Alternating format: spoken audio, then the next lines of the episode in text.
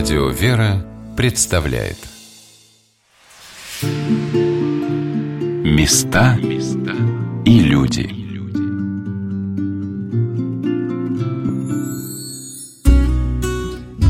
Что такое социальная реабилитация? Кому она необходима и чем реабилитация детей отличается от взрослой?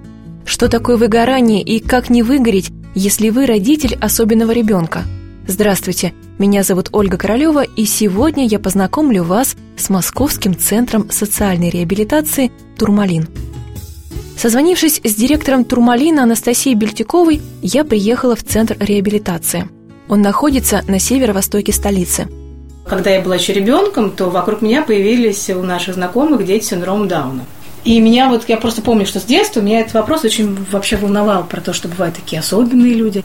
Так что в Турмалин я пришла очень осознанно. Пришла волонтером, потому что мне очень хотелось с такими особыми людьми как-то в какой-то степени жизнь разделять. Анастасия вспоминает, как присоединилась к Турмалину в 2006 году.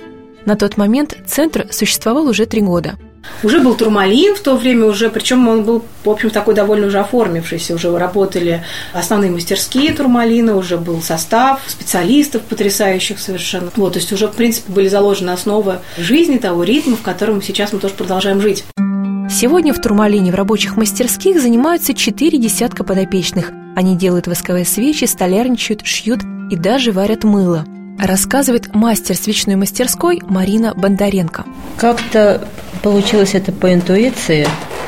А, я видела другие мастерские, и даже мне иногда приходилось быть на замене в других мастерских, когда просили помочь. Но я понимала, поняла, что глина – это не мой материал. Шерсть не мой материал. Ну, столярный – это само собой. И, во-первых, у нас тепло очень в мастерской свечной. Потом много вот много-много разных таких вот моментов структурных, э, операций разных. Мне как-то их легко воспринимать. Я здесь с самого начала и понимаю, что мне свечная, мне вот как, как человеку, как личности, свечная мастерская подходит больше всего. Мы здесь по уши в воске. И мы разные делаем свечи в зависимости от того, какой фитиль. Чем толще фитиль, тем толще свеча. И вот наша готовая продукция. А вот это у нас Наташа, которая очень активно знакомится. Здрасте. Привет. Что такое интересное? Ой-ой. Наташа, это диктофон. Наташа не говорит, плохо видит и слышит, но интересуется всем новым. Она крепко жмет мне руку и ощупывает диктофон, а потом, удовлетворив свое любопытство, теряет ко мне интерес. Наташ, отдыхаешь? Отдыхай, пожалуйста. Это длинный процесс, вообще много разных манипуляций. Чтобы вот такая вот маленькая свечка получилась, да, вот, нужно много разных манипуляций Они подкрашены чем-то? Это подкрашено. Она, красненькая, да, снаружи? Да, это один у нас обычный термостат, а это подкрашенный специальным красителем. Последний раз окунаем в красный. Вот они тогда вот, вот здесь окрашиваются. И вот они сохнут, да? Да, но они высыхают быстро. И у нас вот наша компания вот здесь это термостат, это кастрюля. В которой кипит воск? Он... Нет, нет, нет, не кипит, кипит, кипит вода. А, кипит и на водяной бане греется водяной... воск? Да, он тает. То есть воск это такой интересный вот э, продукт, он от э, горячей температуры он тает, а потом он застывает. И мы делаем вещи, и поскольку ребята вот, руки да, присутствуют, у нас тут вон почти до потолка забрызгано. Периодически мы чистимся, конечно, но все равно. Если воск попадает на одежду, то нужно просто прогладить утюгом. Вот снизу какую-то бумагу или ткань, и сверху. И утюгом оно тогда настолько, можно насколько испариться. Вот. И сейчас, э, вот к, к Рождеству мы сейчас работаем, в принципе, мы все время работаем как цех, как производство. А сейчас к Рождеству вот это все начнет у нас реализовываться и все будет пусто. И на следующий день, первый день, когда мы приходим после новогодних каникул, мы начинаем работать на следующее Рождество. Ну, собственно, как и в других мастерских тоже, все, все уходит.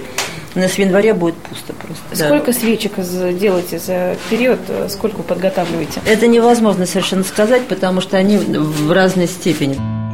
В мастерской делают свечи разных цветов и размеров. Желтые – обычные, восковые, а красные подкрашивают в самый последний момент.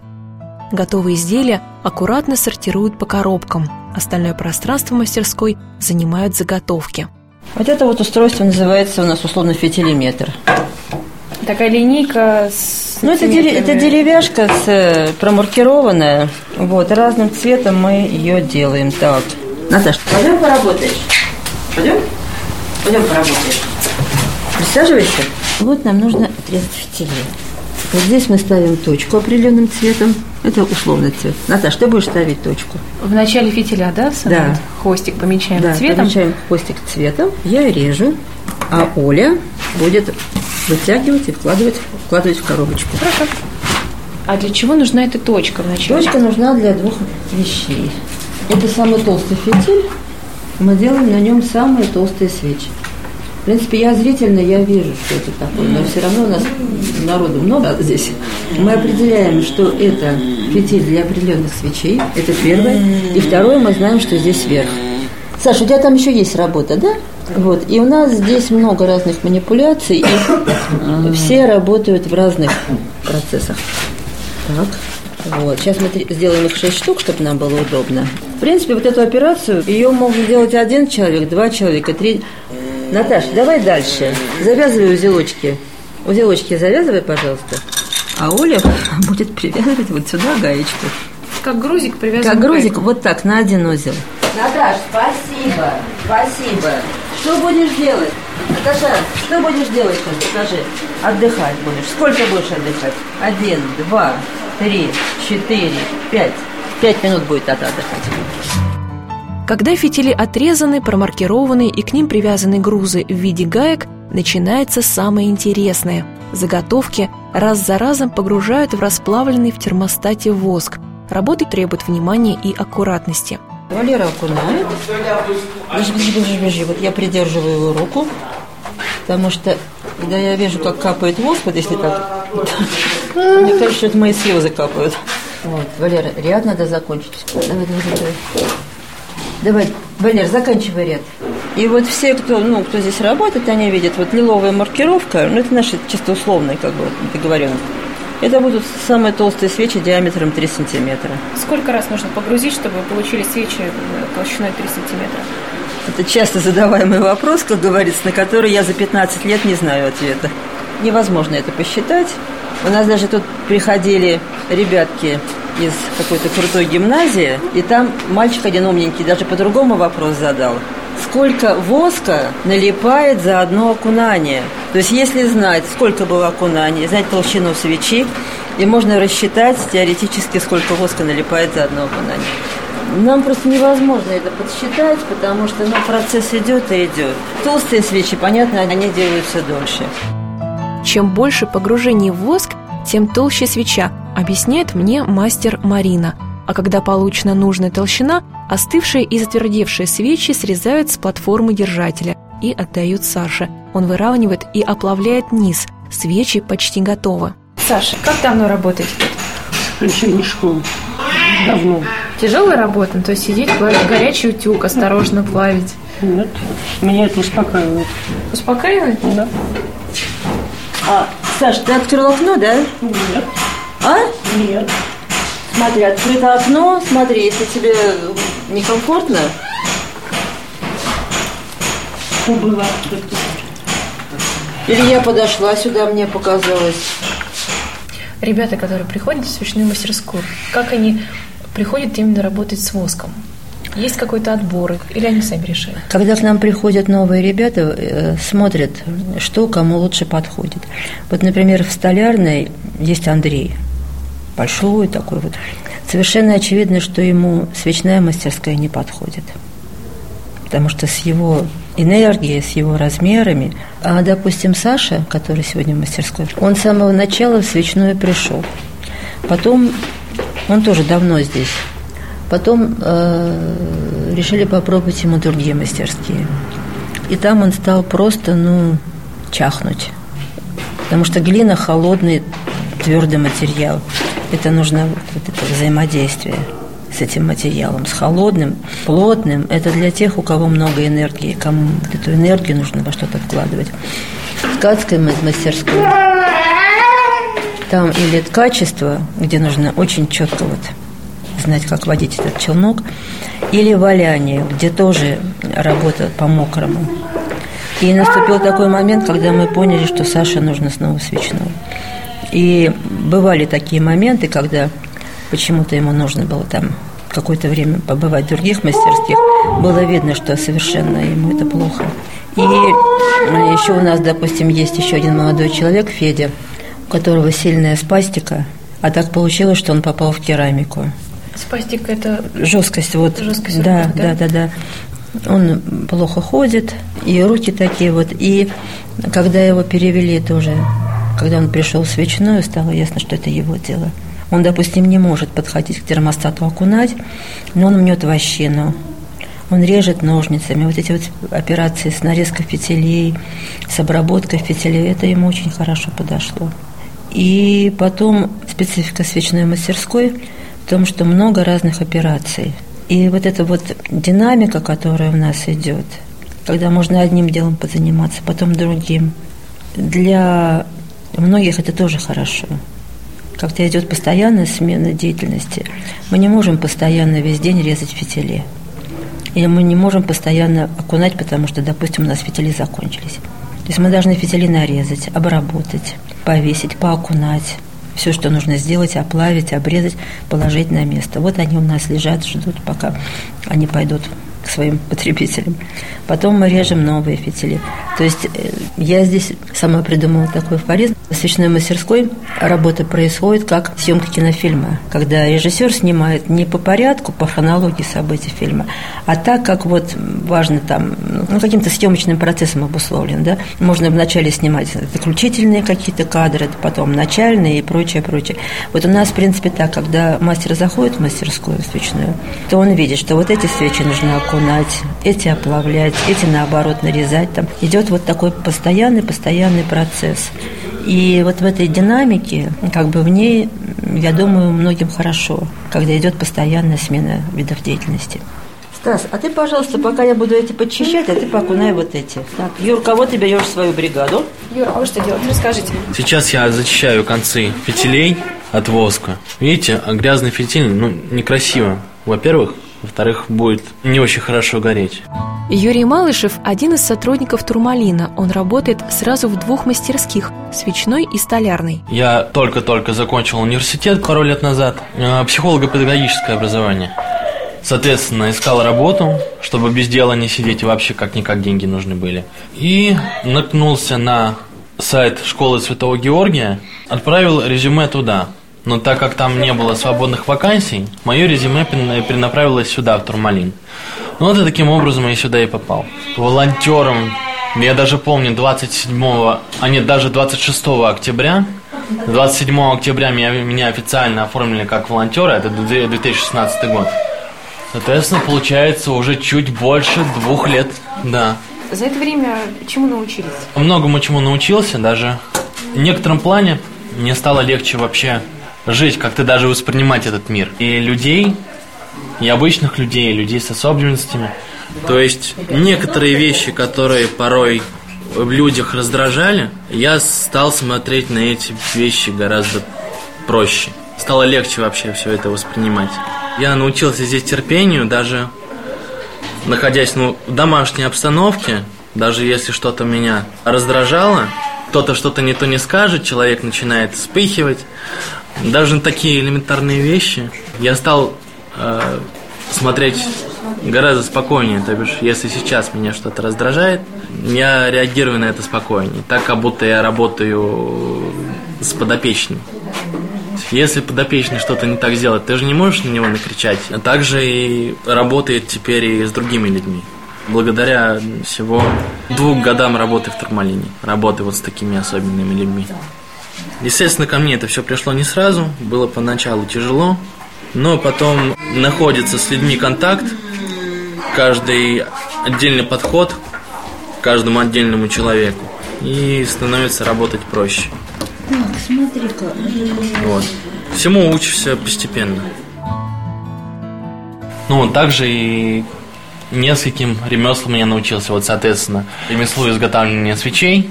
И изначально мне казалось то, что это очень сложно, потому что тут неимоверное число действий. То есть очень много действий делается, чтобы изготовить одну свечу. Это совершенно, ну, совершенно потрясающе. А, попутно я еще работаю в столярной мастерской, но там я пока только начинаю учиться этому ремеслу. Правда, столярки уже работаю год, но пока мне это дается с трудом. Но как-никак все-таки что-то получается. Сегодня на волнах Радио Вера мы рассказываем вам о Центре социальной реабилитации «Турмалин». В свечной мастерской тепло и уютно. В воздухе разливается сладковато-приятный аромат воска. Уходить не хочется. В 11.30 турмалинцы пьют чай, и меня приглашают присоединиться. Во время чаепития в каждой мастерской на столе горит свеча. Так, сколько времени? Ну, уже я чайник поставила. Ну, уже давно пора накрывать, товарищ. Уже 20 минут. За чаем и бутербродами Юрий, Марина и ребята отдыхают, попутно обсуждают планы на ближайшие часы, кто и что будет делать, а после возвращаются к своим делам и работают до обеда. Потом снова трудятся и в 16.00 собираются на вечерний круг. Жизнь в Турмалине течет по четкому внутреннему расписанию, ежедневному, ежемесячному, годовому, рассказывает мастер свечной мастерской Марина Бондаренко. Сам наш ритм, который здесь у нас идет. Вот у нас утренний круг, потом работа, чай, работа, обед, отдых небольшой, потом работа и круг вечерний бывает у нас всегда замечательные вечерние круги, где мы собираемся вместе, что-то делаем. То есть круг это когда... Когда мы все вместе Не вот здесь в этом зале. Да? А Нет, все- когда мы собрались все вместе вот в этом зале, и здесь у нас что-то происходит. На Пасху у нас очень интересный идет цикл, когда мы в течение недели показываем живые картины по событиям Страстной недели.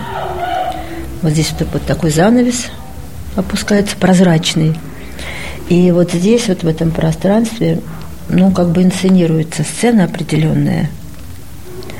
Вот все мы сотрудники, ну, в разные годы, в разных ролях. Я даже однажды Иудой была, по-моему. Мы становимся в определенные позы, читается текст, и на нас направляется свет. У нас вот Софита. профессиональное это вот оборудование здесь стоит.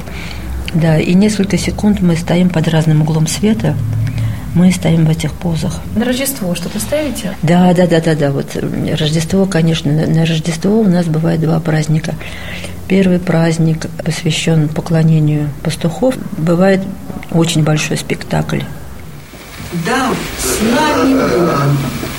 Не там, шатре лазурном, Не за пределами бесчисленных миров, Не в злом огне, не в дыхании бурном И не в уснувшей памяти веков. Он здесь, теперь, в потоке шумном, жизненном тревог. С нами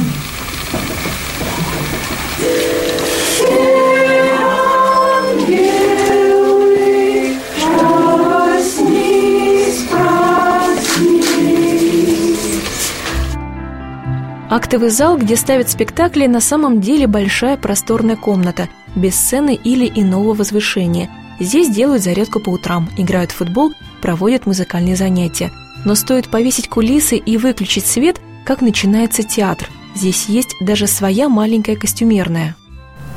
Все эти события с Рождеством, с пастухами, вот. И э, там мы участвуем все вместе, ребята и сотрудники. Вот э, Саша, который в мастерской, он часто бывает Иосифом. Я вот по определению пастух, там ангелы, музыка, это все чудесно. А пастух, потому что... Просто я не знаю, просто по характеру, наверное, моему это так получается. Я иногда даже говорю, я не буду пастухом, не могу больше надоесть. Но когда-то меня оставляют в покое, но чаще всего я бываю пастухом. Костюмы шьете. Костюмы у нас вот. Вот это у нас маленькая комнатка такая, это моя зона ответственности. Вот, в общем, я тут все раскладываю. Главные уборы, И тельняшки, вот у нас эта кукла на масленицу. чучело масленицы. Да, да, да. Вот, вот там страстная неделя задники. Натягивается полотно, уже нарисованные картины соответствующие. Вот там даже крест у нас. Большой вот крест. канат на масленицу. И вот это вот что-то здесь шилось в свое время, что-то вот просто, просто приносили какие-то характерные вещи. Вот, допустим, это же обычное, обычное какое-то платье, которое уже так неприменимо. Разные шляпы. Шляпы очень характерные. Вот там вот пиратская такая штука есть, допустим. Для пастухов вот всякие вот такие условно-меховые штучки. Телогрейки какие-то, да, такие жилетки. Ну да, то есть эти, эти костюмы, они достаточно условные. И универсальные, что Уни- самое универсальные, главное. да. Вот плащ для Иосифа, красное платье для Марии тут. Ну, такие, в общем, простейшие костюмы. Я обратила внимание, с каким оживлением моя собеседница Марина Бондаренко рассказывает про спектакли и вообще про жизнь в Турмалине. Она одна из сторожилов центра и знает не понаслышке о социальной реабилитации. Я по первому образованию юрист.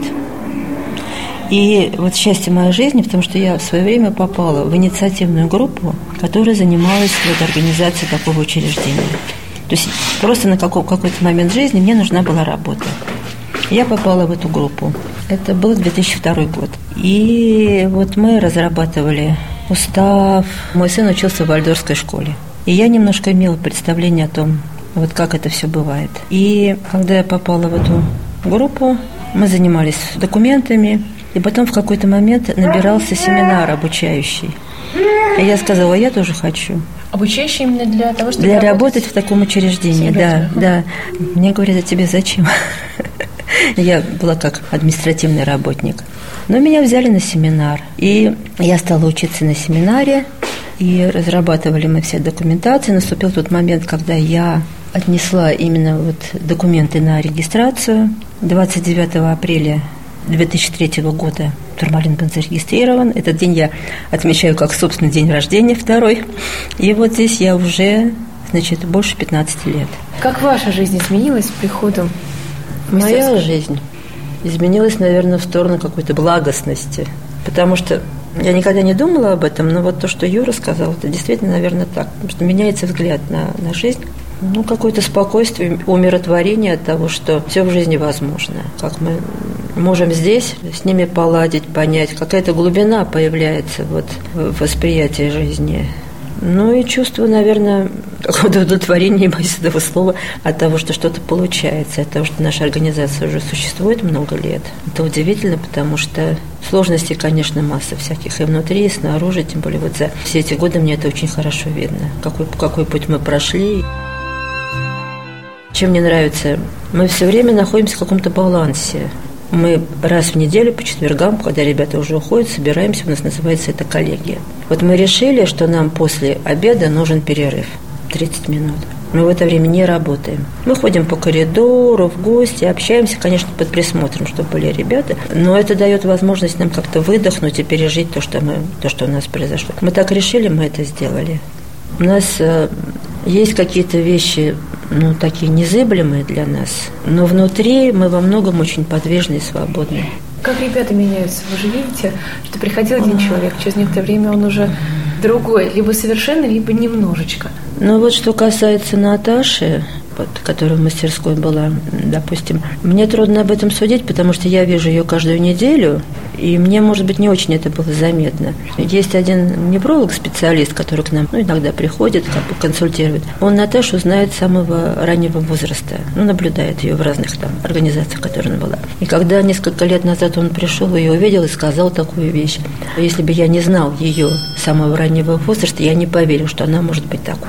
То есть настолько она как бы вот при всей сложности ее, насколько она все-таки оказалась ну, какой-то доступной, структурированной, что с ней можно с ней можно договориться, ее можно понять, и с ней можно рядом существовать. И многие приходят сюда, особенно те, кто дома сидел, кто не ходил ни в какие учреждения, не ходил ни в школы, они приходят совершенно вот такие вот, как бы разбросанные. И наш ритм, наши правила, наша сама вот система, она дает возможность людям, нашим подопечным, все лучшее, что в них есть, реализовать. Но процесс этот очень непростой. Это, наверное, годы нужны для того, чтобы вот это произошло. Места и люди.